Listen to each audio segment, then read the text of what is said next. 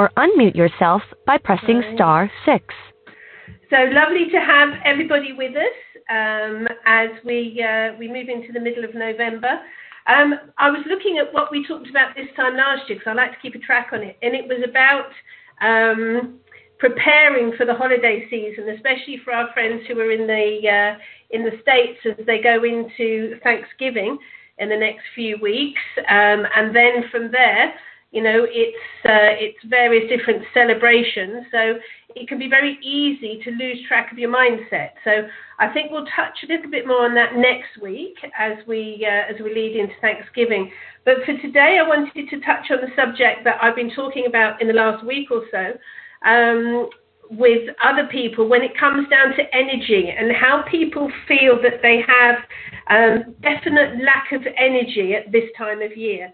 So I thought we'd address some of that. I'd talk a little bit about what causes it and then how we can uh, we can help with that. And obviously, it comes down to uh, nutrition and uh, moving our bodies because that's what we're meant to do.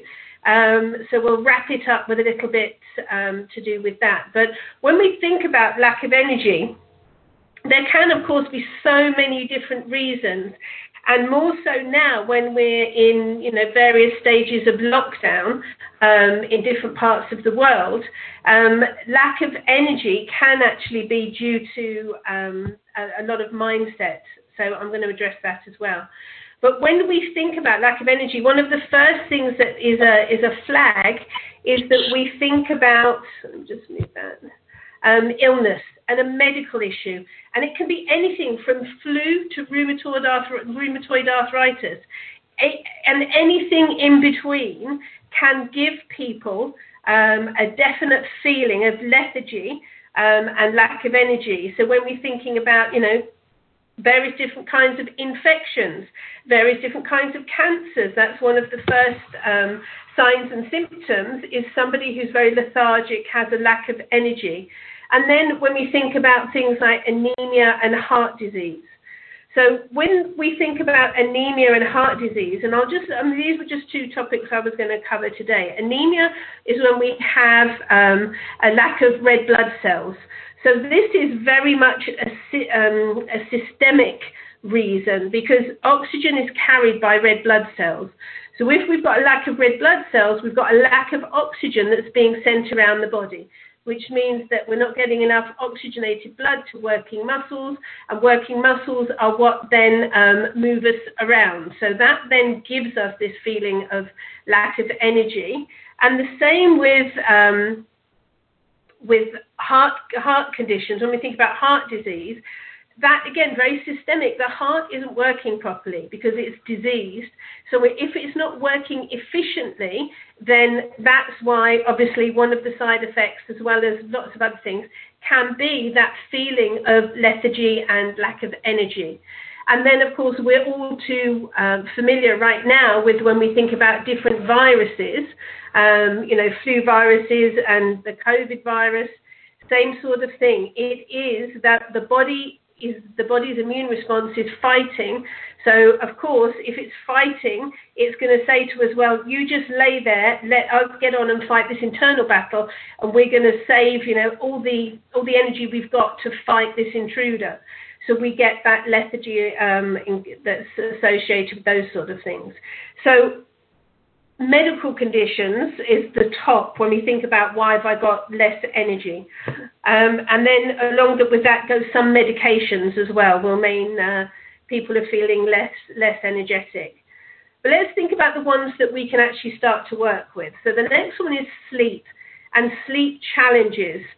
So, what are some of the challenges that people can face that give them um, less energy? And the reason why I'm talking about this on our TR90 call is because this is something very common that you will come into contact with when somebody, when you're talking, you know, about doing TR90 or about changing a lifestyle, looking at nutrition, adding exercise. People will say, "Oh no, I've just I haven't got the energy for that. I've got no energy to do, you know, any exercise."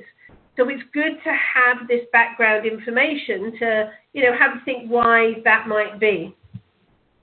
So sleep challenges, things like sleep apnea, And sleep apnea is uh, is actually a dangerous condition. It's where the body actually stops breathing when somebody is asleep. Um, can be due to um, restri- uh, no, just trying to think congested airways. Yes.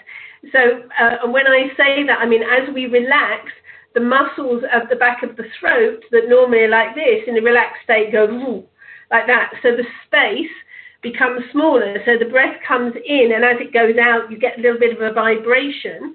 Um, but the other thing, it might actually close um, not completely, but then what happens is the body goes into this apnea state where it actually stops breathing, and then there's a little trigger in the brain that says breathe, breathe, and the person goes and they take a big breath, and it's usually that that wakes up their partner.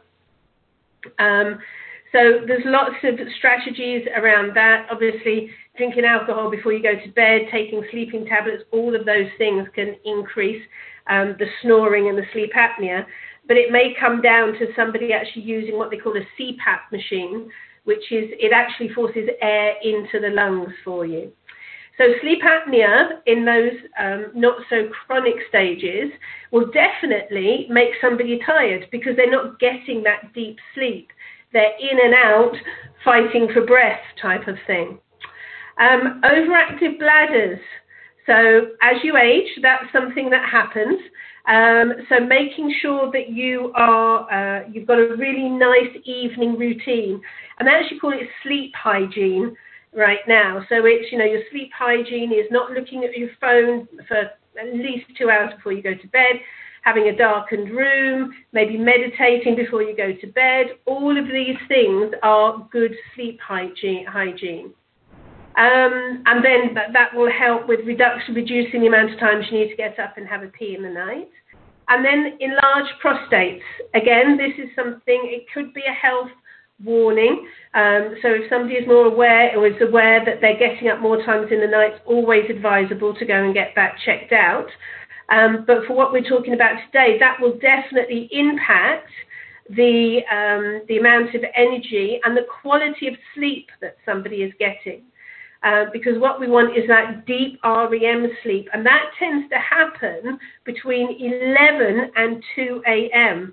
Um, so I was surprised when I was I was researching. It was actually I was researching about the immune system because our immune system repairs when we're in deep um, REM sleep, and so that is that 11 till 2. So that's the really important time that people are sleeping. After 2, it's more in and out. Um, so if you're getting up to go for a pee in that 11 till 2, then you're really disrupting um, not only your energy, but then uh, your immune system. But that's a whole other thing we'll talk about on another call. Um, number three, we've got those emotional issues. So worrying definitely contributes to fatigue, anxiety, depression. Um, so if somebody is constantly worrying, which I know a lot of people are right now, um, they're very much living in a very fearful state. Um, well, that impacts your energy um, because any of that, that depressive state makes people just want to lay down and sleep or, you know, just sit in front of the telly and, and be mindlessly stimulated. So that definitely will contribute to um, somebody's lack of energy. Um, and then grief as well is something that um, is a massive emotion, has the huge effect um, physically and mentally on somebody.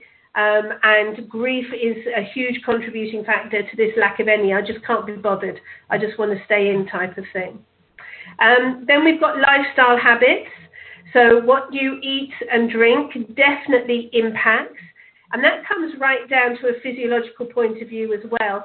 If you're eating lots of highly processed foods, your body is spending so much time trying to figure out what on earth it is that's in the body and then digesting it. And then where do I store this?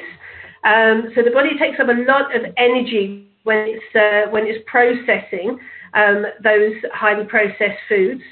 Um, as we've talked about, deciding you know when to eat and drink. So meal prep, which is something we talk about a lot on this call and on TR90, is really important. So if you can prepare your day, then you're planning to succeed. Yeah, if you fly by the seat of your pants, then There's lots of opportunity for bad nutritional habits, for you not to get your physical activity in there, all of those sort of things. Um, as I've said, stress, depression, and anxiety. That poor sleep, so the quality of sleep. And then the final one is aging. So as we age, we definitely have less energy um, or we feel as if we have. And there, again, it's a physiological thing. Our heart starts working um, at a different intensity. Our muscles become tighter, and if we're not exercising, um, then they can become stiff, so our joints become stiff. Um, the way that our metabolism works, that all slows down as we begin to get a decline in the amount of lean muscle mass. Um, so there's lots of things that contribute to um, aging and that lack of energy. But there is some really good news that I'm going to tell you about. Um, so let's talk about things you can do to help you bolster these energy levels. So the first thing is eating a clean diet. So eating whole grain, high fiber, vegetables, nuts, healthy oils, good sources of proteins and fats. That will help with our energy levels um, because our body becomes more efficient at, um, at, at digesting the food, at storing the food. Then we've got these ready sources of energy that we can tap into that comes from that whole food. Drinking more water. So, one of the signs of dehydration is lack of energy. So, definitely drinking more water will help. So, we're aiming for that two to three litres of water a day, depending on how active you are. Engaging in enjoyable activities. So sometimes that can be forcing yourself out. So socializing um, where possible. If not, engaging online with um, other people doing things that you enjoy. There was a, um, a radio show, I listened to English radio, and there was a radio show, a chat talk show, and they were talking to people over 60 who are into gaming. So it's not just, you know, the youngsters, but it's a way that they can socialize from home. So you can play with some of these games.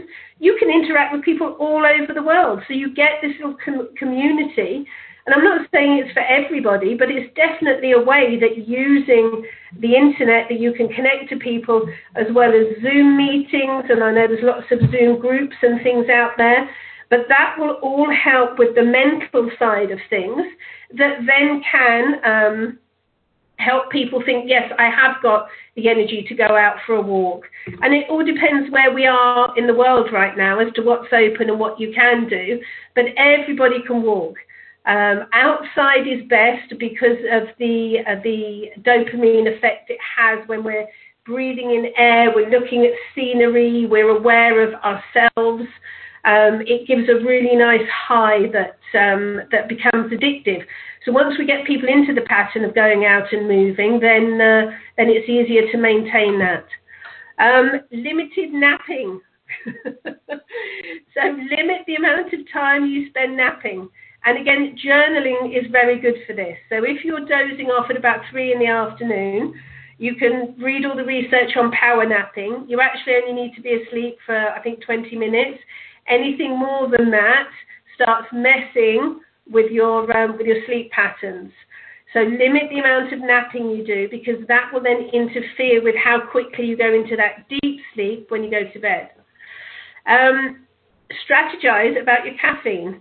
So there, nobody says don't drink coffee or tea. Well, some people might. Um, but we don't want to get into that deprivation mindset. So just be mindful. And like I say, be strategic. So if you're drinking your coffee, and tea's got caffeine as well, in the morning, that's going to give you energy. So that's when you need to plan your activities. Rather than waiting until the afternoon when you know you're feeling a little bit more mellow you could nap and then the thought of going out for a walk is like oh no i don't want to do that. So then people think well i'll just have one of those energy drinks or i'll just go make another cup of coffee and then you've spiked it again so being strategic about using caffeine to help you um, boost your energy and get active um, eliminating or reducing alcohol um, just because alcohol can uh, definitely deplete you of energy, Um, so again, be strategic about when you uh, when you want to do that.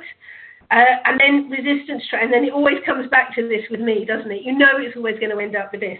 Um, resistance training, because increasing that lean muscle mass will give you the strength and the stamina for the energy. Um, and flexibility. And funny enough, flexibility, because again, I know you hear me talk about this all the time, is when you work on your flexibility, you're increasing the amount of um, movement we have from a joint. So that means that your stride length will get bigger when you go for a walk. That means you're using more muscle, so you're strengthening more muscle. So your muscles become more efficient. As well as when we think about flexibility, we all spend a lot of time in this very closed position with tight chest and weak back. So actually, by working on the flexibility of stretching your chest and opening up your chest, not only does, excuse me, oh, I could feel that tickle coming. Not only does it affect um, how your posture and opening up and stretching these pectoralis major and minor muscles, but it also affects, wait for it, the ability of our body to be able to breathe deeper and our heart to be able to function.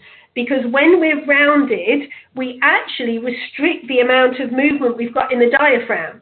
When you open up, you can actually breathe deeper um, and your lungs can open and close um, more than, uh, or expand is probably the more, um, the better term for that. Your lungs can expand um, to a larger capacity. So definitely opening the chest is really important. But flexibility around the hips um, and uh, everywhere else is, is huge. So that was my little talk this morning on energy levels, why we feel that we have less energy, and then just a couple of pointers on what we can do to actually begin to bolster those uh, those energy levels. Of course, that then all leads on to our next steps, which is getting people active.